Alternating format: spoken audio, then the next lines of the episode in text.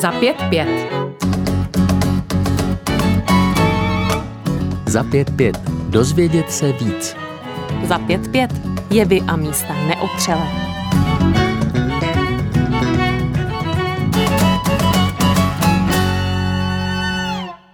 Jako reportér se zabýval třemi konflikty, i když každým v jiné části světa a pokaždé z jiné perspektivy.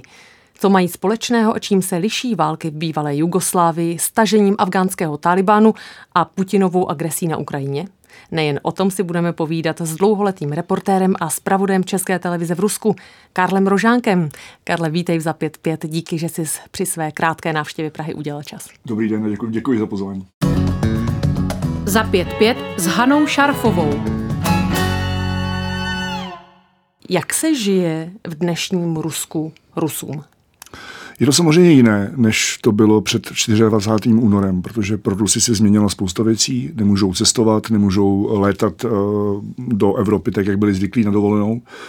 Eh, změnily se destinace, kam oni můžou, takže se Rusové eh, tu dovolenou tráví v Turecku, ve Spojených Arabských Emirátech, v Egyptě a doma se objevují nové destinace, jako je Dagestán, Čečná, Murmansk, eh, Dálný východ samozřejmě.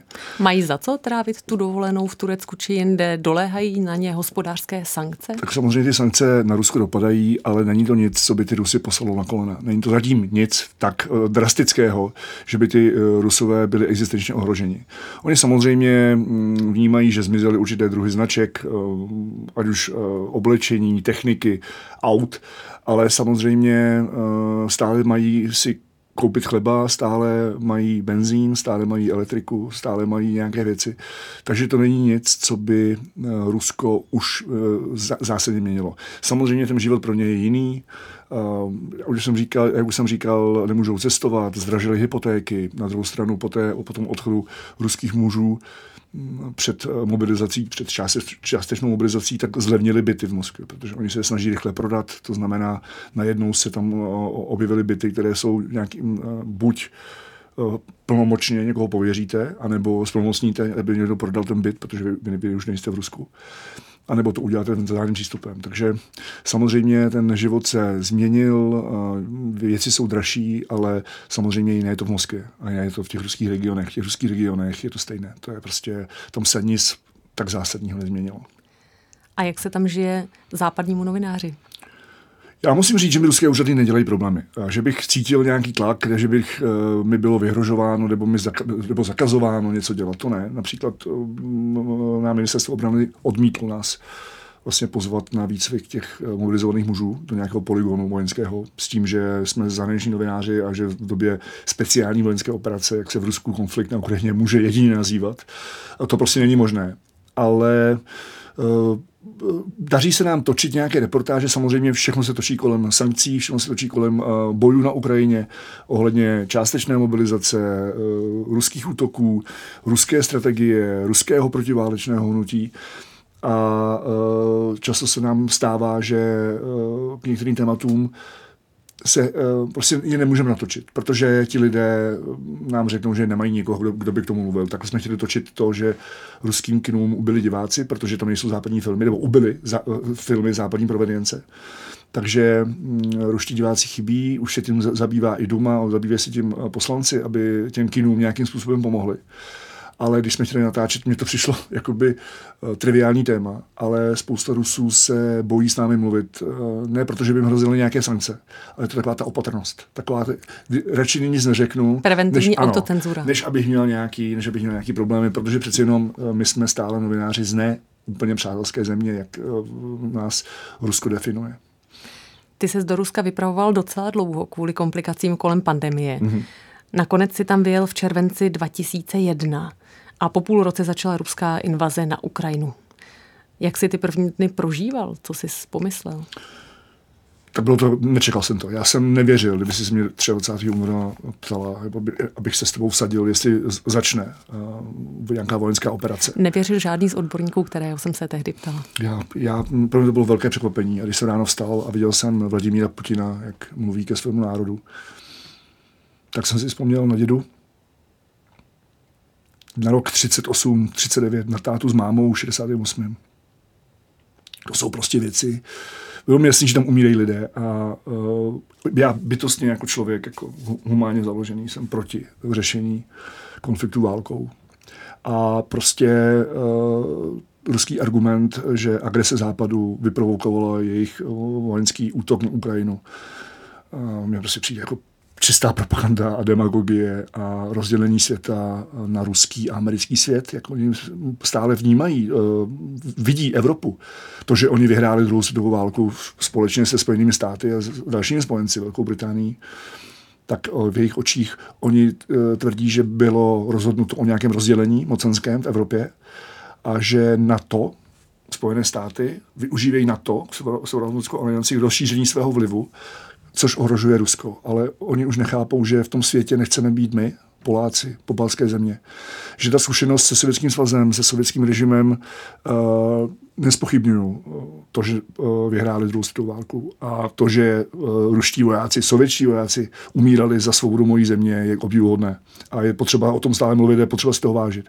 Ale samozřejmě to změnilo rok 68 a ta touha Čech, Čechů po svobodě a vlastně ta snaha vstoupit do těch západních struktur, do Evropské unie, do Severoatlantické aliance, je sela na snadě. Neříkám, že každý Čech, ale většina Čechů, většina lidí mého národa chtěla toto, kde, tam, kde jsme teď. Takže uh, to Rusové nechápou a nechápou, proč nechceme být v jejím světě. Věří Rusové státem ovládaným médiím a státní propagandě třeba právě tomu, že tím konfliktem chrání armáda Rusy před údajnými fašisty, že hájí tradiční hodnoty před tím takzvaně skaženým západem, který údajně chce podle ministra zahraničí Lavrova konečné řešení ruské otázky? Já myslím, že věří, většina lidí ano, věří. Eh, věří, věří těm státním programům, mají obrovskou sledovanost. Eh, první program eh, zprávy na kanále Rusko 1, Rusko 24, tak samozřejmě mm, mají obrovskou sledovanost a ti lidé tomu věří. Oni i tak, když se se mnou baví na ulici, tak většina z těch lidí, neříkám, že všichni, ale tak, jak říkají i nezávislé sociologické průzkumy, více než 80% lidí podporovalo politiku Vladimíra Putina i jeho vojenský zásah na Ukrajině. Proč má ruská propaganda takovou zálibu v těch historických příměrech, zvláště z druhé světové války, které ale hrubě deformuje?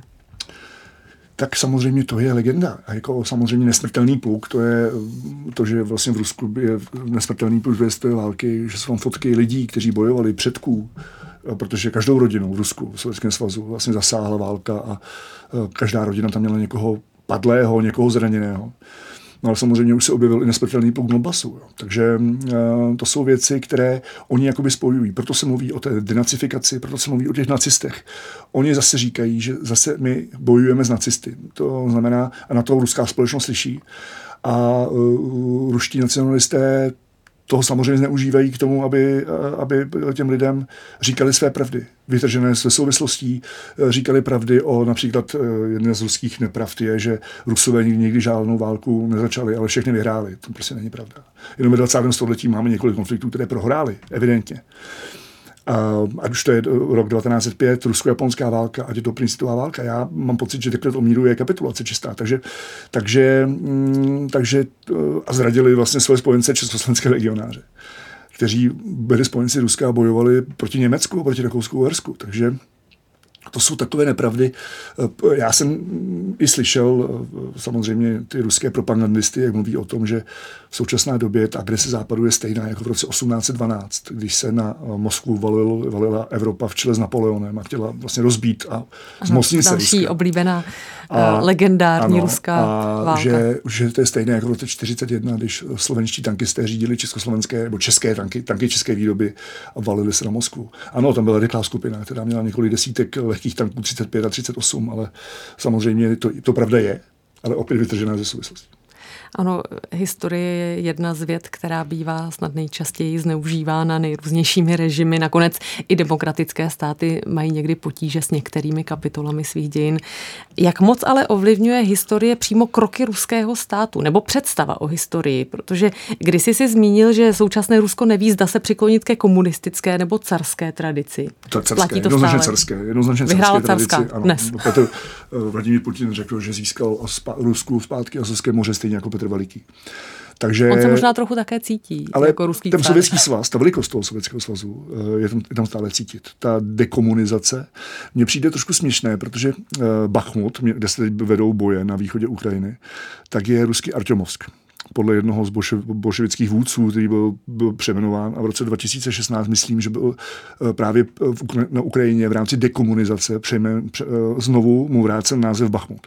To v Rusku je také Petrohrad, není Leningrad, eh, Stalingrad, Volgograd, samozřejmě, a Sverdlovsk, Ekaterinburg, ale Rusové stále říkají Artyomovsk. Takže i ta komunistická historie tu, to jejich uvažování vlastně ovlivňuje, protože oni byli velkou zemí. Oni byli mocností a, byli vlastně jednou z těch uh, vůdčích zemí uh, v, celé země. To znamená, že stáli v čele toho komunistického bloku proti Americe.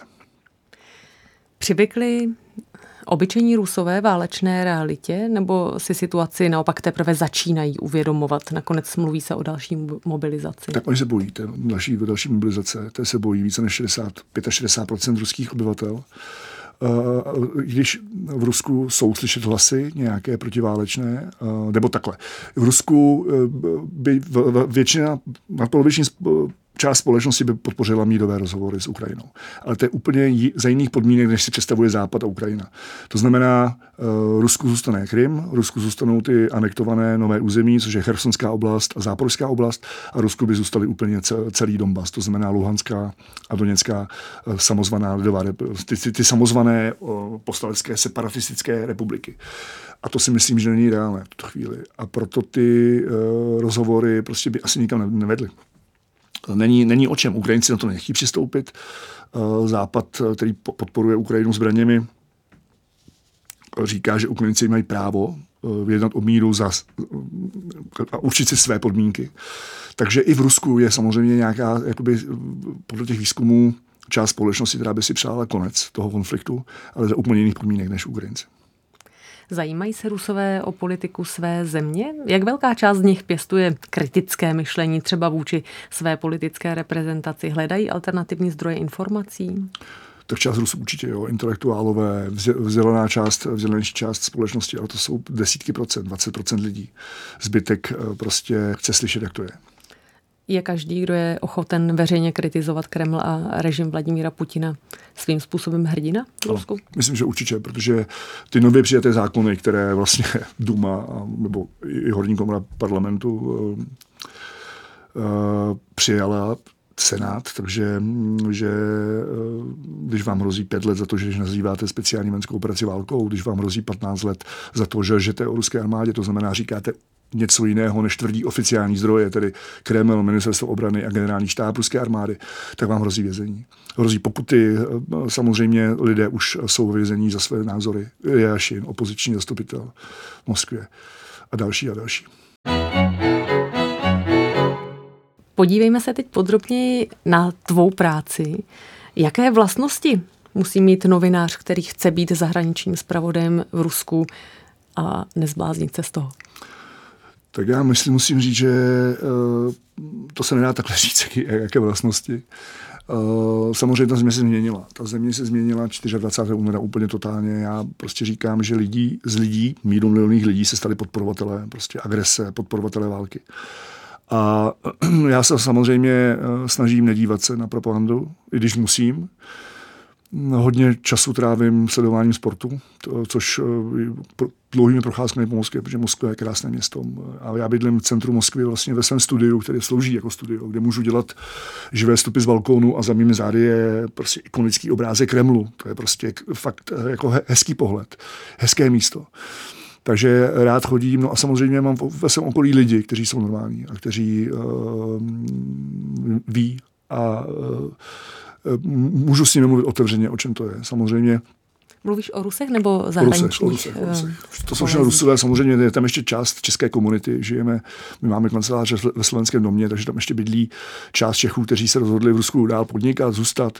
Takže těch lidí není moc, ale jsou, takže jakoby tam se stýkat se svými krány je, je, je taková, je taková, uh, taková náplast na hlavu.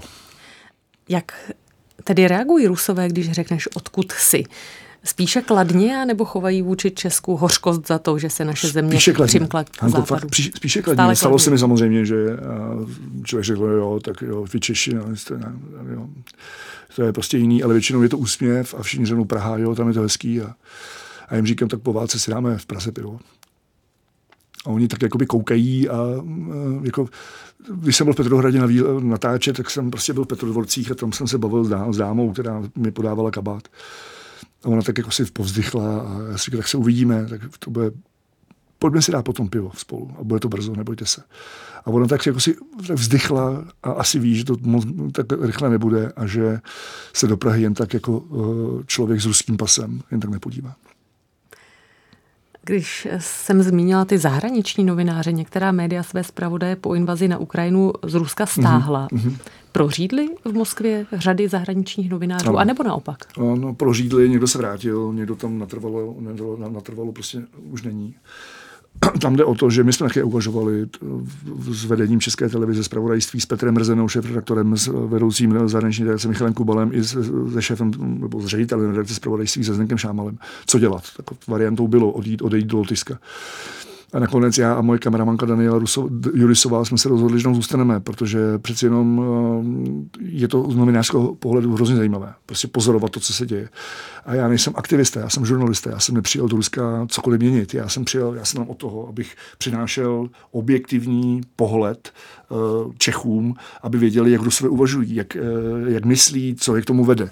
Uh, s tím samozřejmě, že to musím zasazovat do nějakých souvislostí a musím to dávat v kontextu současné situace. To znamená, máme, mám své kolegy v Americe, mám kolegy v, v evropských zemích klíčových, v Číně je kolegyně Barbara Šámalová, takže eh, Česká televize má ambici eh, přinášet objektivní spravodajství, dobré spravodajství, dobré, eh, dobré informace, vyvážené informace nezatížené nějakými propagandistickými vlivy ze všech, ze všech těch důležitých zemí, které ne všechny jsou úplně, úplně ideální a ne všechny jsou úplně z našeho pohledu přátelské.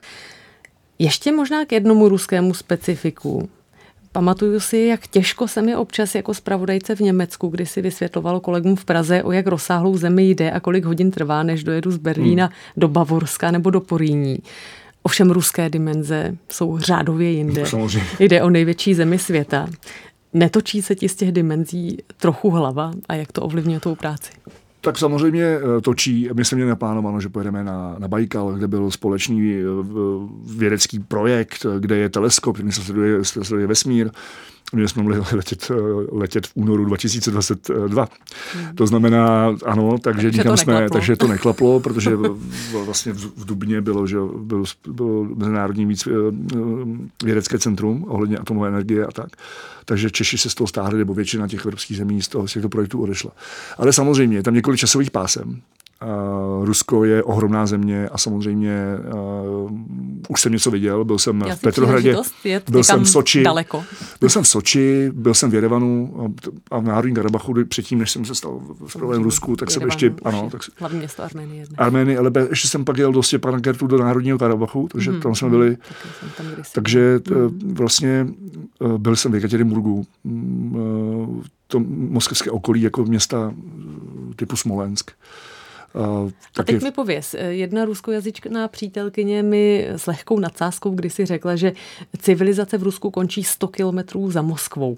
Vnímáš to také ano, tak? je to úplně jiný svět. Jako Moskva je úplně jiný svět. Moskva je prostě megalopolis, kde, kde, kde žijí bohatí lidé, vzdělaní, většinou vzdělaní lidé, kde se točí peníze a, a samozřejmě Zolotkovo, které je 150 kilometrů, tak to je konec světa, kde máte hliněnou podlahu a, a záchod a, v dřevěnou budku na zahradě a, a kvůli výpadkům proudu máte, můžete sledovat televizi pouze několik, několik kolik hodin denně. No. Takže to je, tam jsem natáčel mimochodem rodinu, která přišla obyt v rámci čistek, kdy salinistických a oni se soudí s pomocí právníků memorialu vlastně s tím ruským státem, aby ten byt dostali zpátky. A myslím, že se jim to asi nepovede, protože eh, to není Protože úplně memoriál tak... dnes není v kurzu. Memoriál není v kurzu a v Rusku nejsou žádná nezávislá média. To znamená, uh, není v Rusku, nikdo, kdo by jim přispěchal na pomoc. Není nikdo, kdo by jim přispěchal na pomoc a je, mě až zarazilo, jak Rusové věří to, co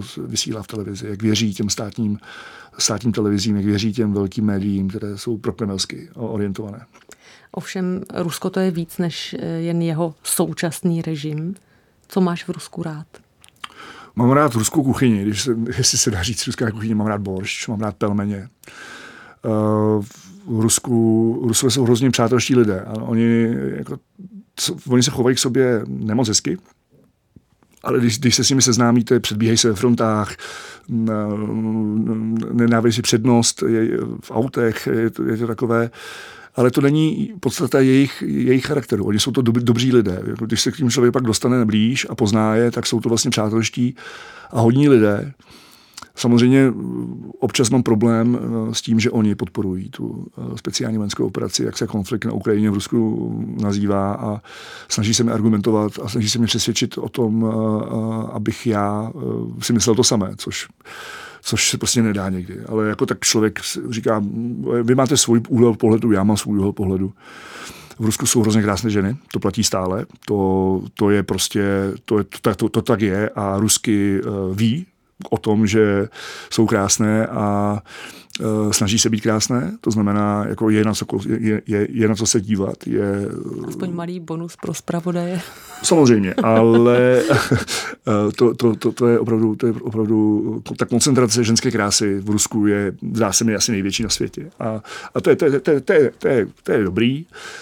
A samozřejmě, co mě baví, tak mě samozřejmě vždycky bavila historie, tak mě baví ruská historie. Posloucháte za 5.5 se zahraničním zpravodajem České televize v Rusku Karlem Rožánkem. Společně se teď vypravíme do dalších oblastí, kde v posledním téměř čtvrt století natáčel. V loni Karle vyšla kniha s titulem Zápisky z Afghánistánu, ať tě strážní andělé provázejí. Zdá se, že tě na reportážních cestách provázeli. A Já doufám, nebo... že mě provázejí. a nebo to přání patří někomu jinému? A ne, ne, je to Miroslav Jordánek, byl vojenským kapladem, on je to premonstránský mnich, je to můj kamarád a on mi dal knížku a tě strážní anděle provázejí. A uh, to je takové, že pro mě to je tak, že opravdu oni mě provázejí, protože uh, to není jako ve filmu, že vy, když jste někde v tom konfliktu, tak víte, co, co, co se stane. Protože jestli tam je nasražená uh, nějaká bomba, nebo když jste na frontě, ten asymetrický boj v Afganistánu samozřejmě jiný. Ta partizánská válka jsou různé přepady, tam nebyla nějaká fronta nebo nějaká čistá frontová linie, jako je teď třeba na Ukrajině, jak to vidíme. Ale kdo, kdo vás má na mužce, kdo na vás míří a proč nesí se spoušť, nebo, nebo eh, neměl nějakou příležitost, měli jste štěstí, to nikdy nezjistíte. A já proto jsem rád, že mě strážní anděle provázejí. Do Afghánistánu si jezdil jako reportér od roku 2005. Co si tam zjistil o válce? Já jsem zjistil, že uh, válka, její konec, mír, je hlavním sáním afgánské společnosti. Všech. Ať už jsou to paštuni a další národy, Tádžikové, Turkmeni, uh, Hazárové. Já jsem zjistil, a nebo si myslím, samozřejmě to, tu zemi neznám úplně dokonale, nebo nemůžu říct, že bych byl nějaký úplný specialista, že bych byl nějaký specialista na Afganistán. Ale myslím si, že to vítězství Talibanu, překvapivé a velmi rychlé, které kdy po odchodu Američanů a západních spojenců ta země um, jim spadla v podstatě do klína během velmi krátké doby. Nevím, se ukázalo, že ta armáda, kterou cvičili Američani, Američani to udělali dobře. Uh, oni dali peníze, vycvičili, aby si Afgánci sami vybojovali svoji, svoji válku proti, proti islámskému radikalismu. A tam se ukázalo, že ty Afgánci chtějí mír a že ten mír jim ne, ne, ne, nezajistí skrumbová vláda. Policisti prostě chtějí peníze, aby, něco, aby, aby se něčím zabývali. A ten Talibán těm lidem v podstatě to dokázal zajistit. Proto si myslím, že ti vesničané, pro které se stejně nezměnilo, to je, to, je, to je stále stejné, ten život je stejný. Změnilo se asi pro ženy, mám to, to obavu. Ježiš, já samozřejmě, to, to jsou věci, které, které s kterými nesouhlasí. Já neříkám, že to je správné rozhodnutí. Já neříkám, že Taliban je eh, to, to, to co v Afganistánu je to, to nejlepší a to, proč pro, pro se tak rozhodli, si opravdu myslím, že chtěli mír. Že prostě to, aby bouchali nálože eh, nástražné na tržištích, autech, kdy nevíte, jestli se vaši blízcí vrátí z nákupu nástupu nebo ze školy a je to každodenní, každodenní strach, každodenní obava, tak si bohužel myslím, že to přispělo k tomu, že ten Taliban uh, prostě ten Afganistán ovládl. Já bych si přál úplně něco jiného, ale bohužel Afgánci se rozhodli tak, jak se rozhodli a uh, je to realita, s kterou zřejmě nejde nic dělat. Ale opravdu si myslím, že tou jejich proč to udělali, je opravdu mír. I když stále tam k tomu dochází. Tam stále dochází, tam je islámský stát. Region je neklidný a neklidný bude. Samozřejmě. A co si v Afghánistánu zjistil o lidech, ať už o vojácích, které si doprovázel, nebo o místních, kromě toho, co už si zmínil? Tak místní člověka oni nepustí moc k sobě. My jsme vždycky byli v nějakém doprovodu vojenském, protože um, na moji otázku, jestli kdybych šel sám s kameramanem eh, Lukášem Roganským na, na základnu další pěšky, aby jsme si natočili nějaké záběry, tak mi afgánští vojáci řekli, že moje životnost je dvě, dvě minuty nebo několik minut. Takže eh, ta afgánská společnost je velmi konzervativní a samozřejmě je to úplně jiný svět. Je to samozřejmě, oni, pro ně je každý cizinec američan, to znamená, oni neumí rozlišovat. I když Československo a moje znalost ruštiny uh, přeci jenom tam někde dveře. dveře. Ano, tam jsou lidé, kteří uh, vystudovali v Rusku během, během té, uh, té doby, kdy uh, vlastně Sovětský svaz byl jak se protektorem Afganistánu.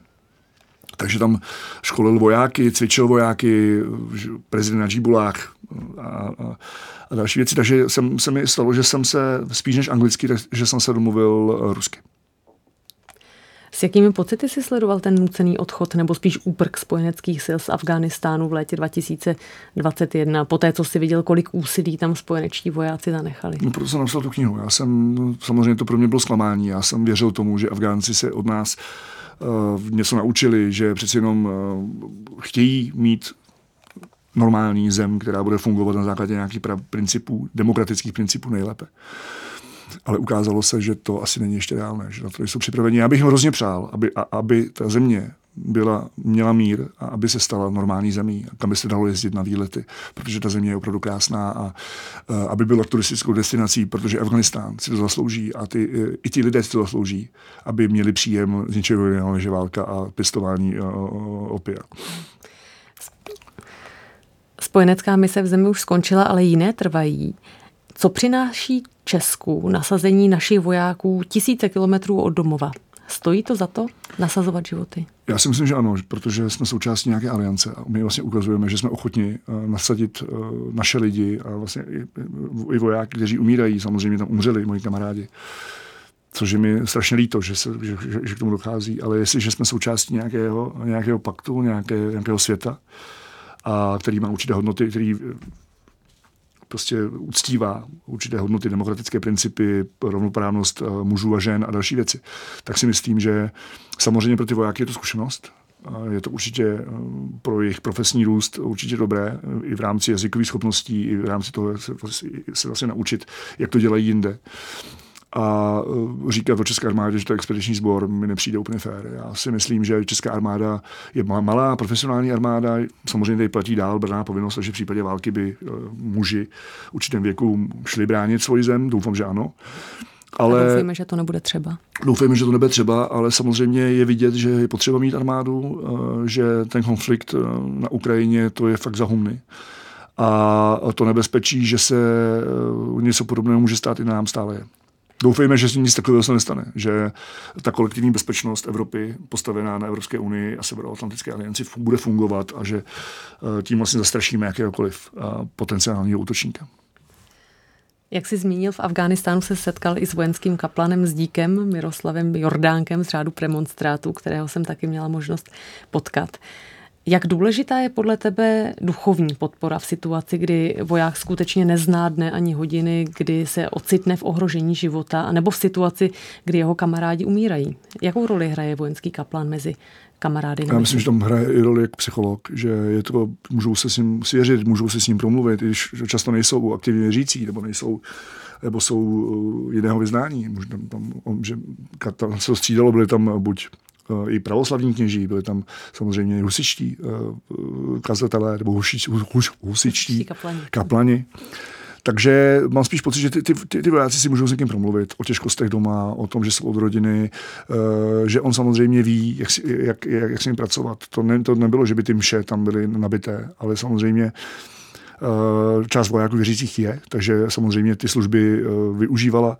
A jak říkám, je to prostě i o té pomoci vyrovnat se s tím, že člověk je daleko od domova a že se má na koho obrátit, kdo ho vyslechne a nebude hluchý jeho problémům. A, a jakoby bude se mu snažit nějakým způsobem i najít nějaké řešení, pomoct, pomoci mu to zvládnout, pomoci mu to překonat a dostat se z těch negativních věcí do nějakého pozitivního myšlení a, a být prostě i v, i, i v zemi, kde vám hrozí každý den smrt, tak být prostě pozitivně naladěný a, a říkat svým blízkým, že všechno bude v pořádku, že oni se vrátí domů.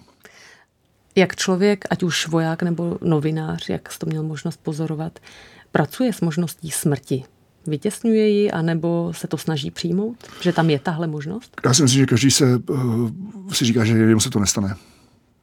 Nebo si přeje, že jemu se to nestane. A že věří, že uh, vlastně může udělat všechno pro to, aby se mu to nestalo. Tak to, to znamená, ono nějaká pravidla bezpečnosti, mít helmu, mít neprůstřelnou vestu, um, samozřejmě to je důležité.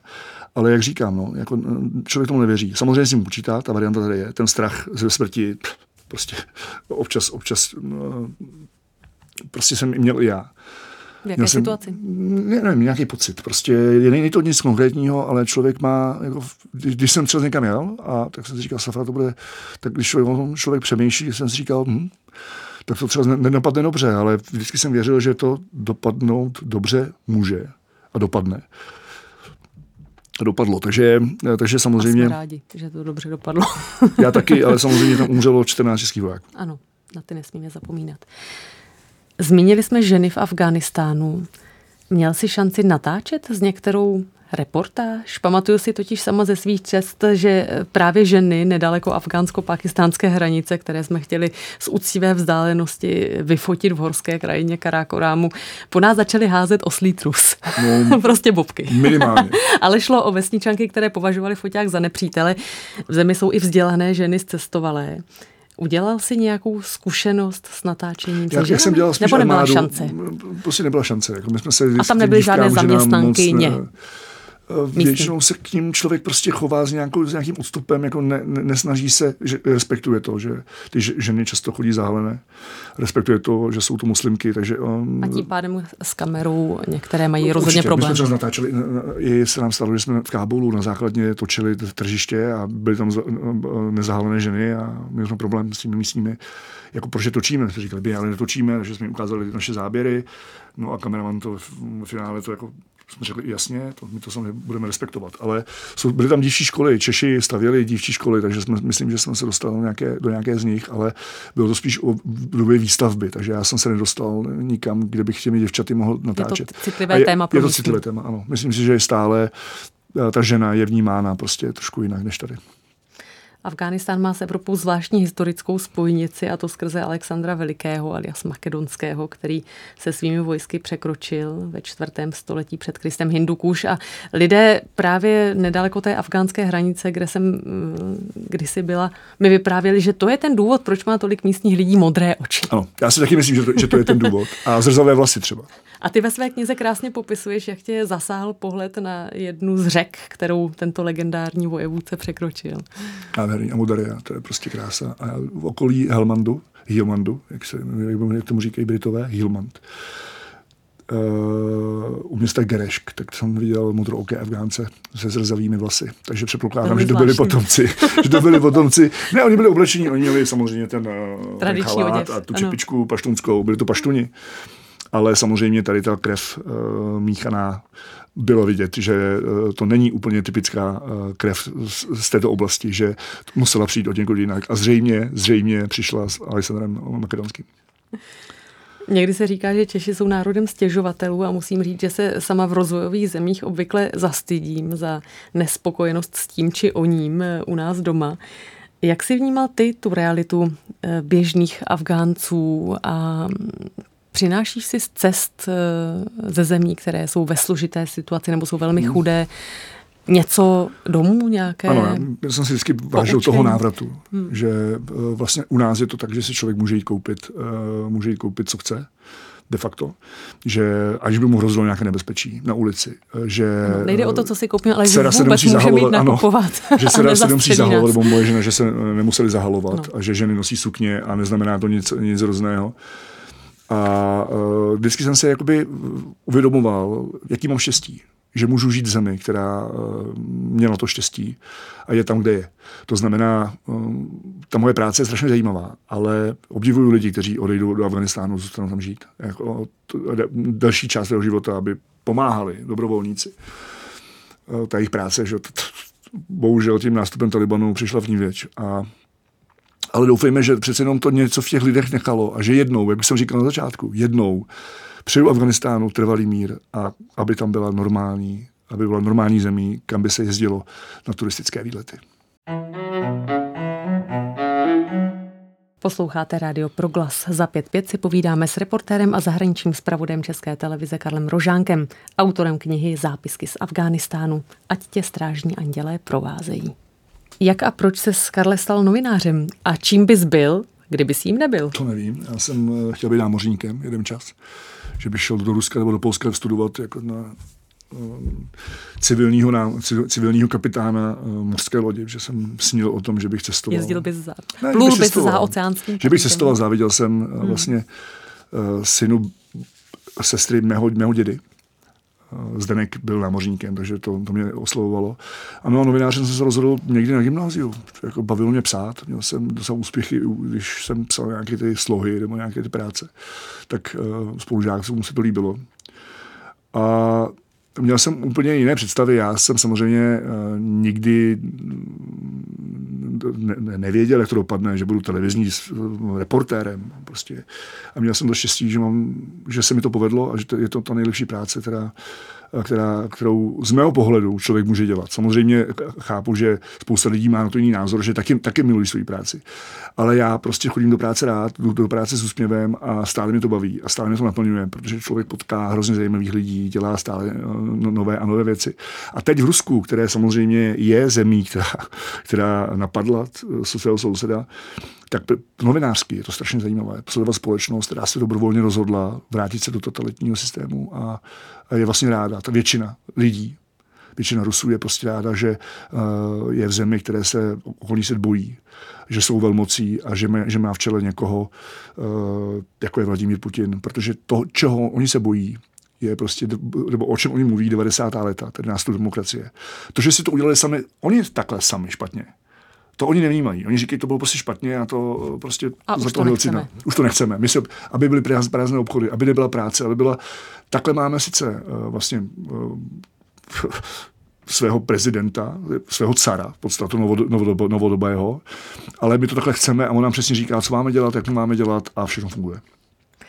Než jsi byl do Ruska, než jsi začal jezdit do Afganistánu, se zaměřoval kromě domácího zpravodajství na Balkán, kam mm-hmm. si jezdil natáčet už rok, od roku 1999.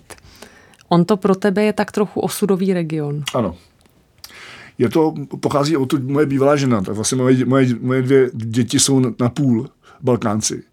Z části Srbové, z části Chorvati, protože jejich eh, dědeček a babička eh, Tomislav Tošič byl srbským důstojníkem, který sloužil za daru a Nevenka, kapi, Nevenka Rujak, předtím, teď už taky Stošič, tak eh, je vlastně z Dalmácie přímo, takže tam, tam se oni poznali. Eh, moje bývalá žena Dona se, na, se tam narodila, vyrůstala tam a oni odtud vlastně utekli předtím, eh, před tou občanskou válkou, protože asi jako dcera srbského důstojníka by to neměla asi jednoduché, nebo báli se toho. Já nevím, co by se stalo, ale jako 15-letý děvče, dcera srbského důstojníka, asi tam nějaké nebezpečí hrozilo.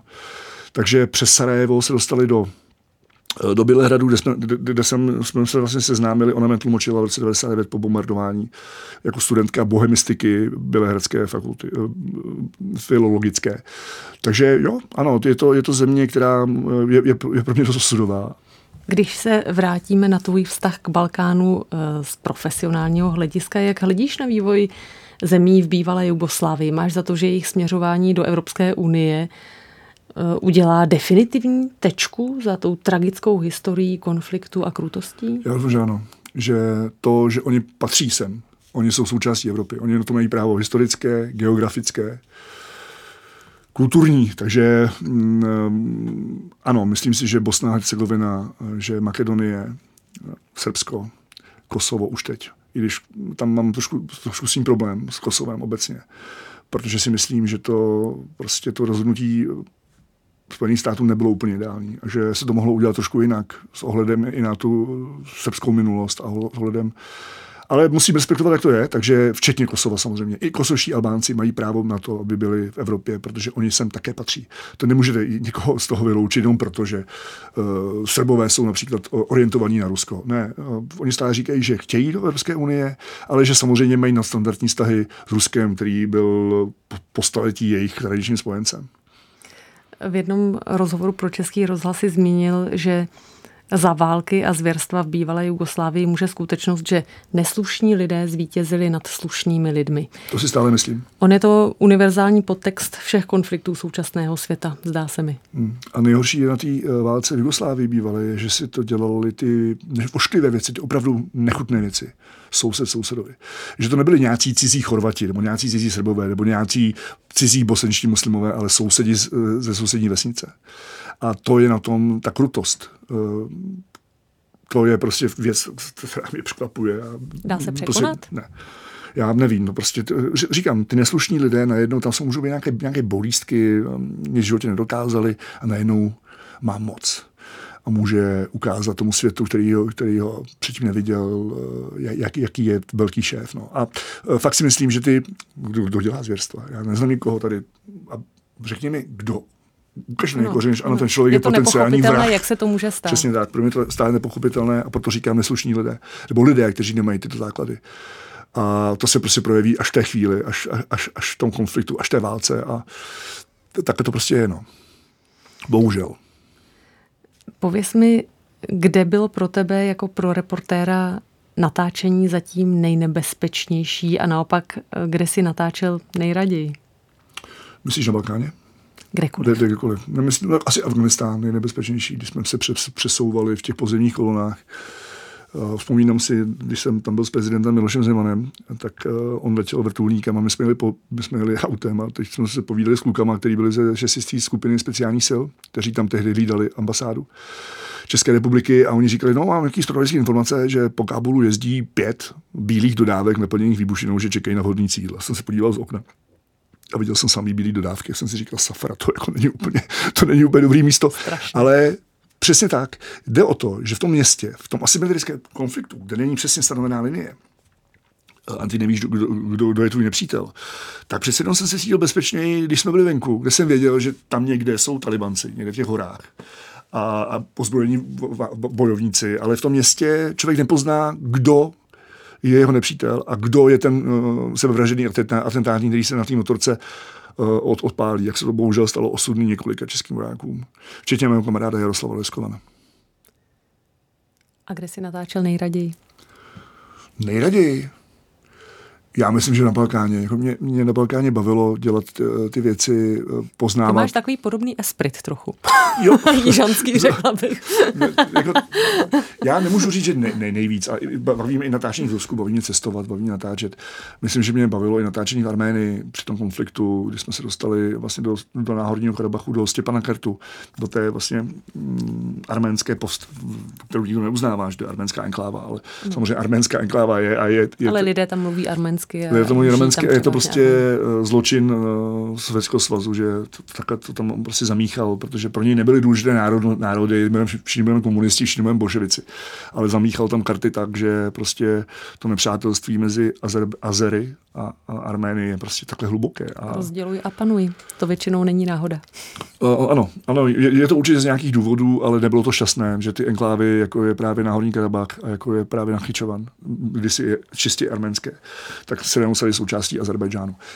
Samozřejmě, jestli my, my musíme respektovat územní celistvost, to znamená, nebo to, že já taky nemůžu na Donbas jet přes Kiev, Eh, pardon, přes Moskvu, ale musím přes Kyjev, což teď vlastně není možné, takže bych, já nemůžu vstoupit, eh, já musím respektovat, jako Čech respektuji, že Ukrajina je to součást Ukrajiny, takže na Krym můžu vstoupit jenom z ukrajinského území.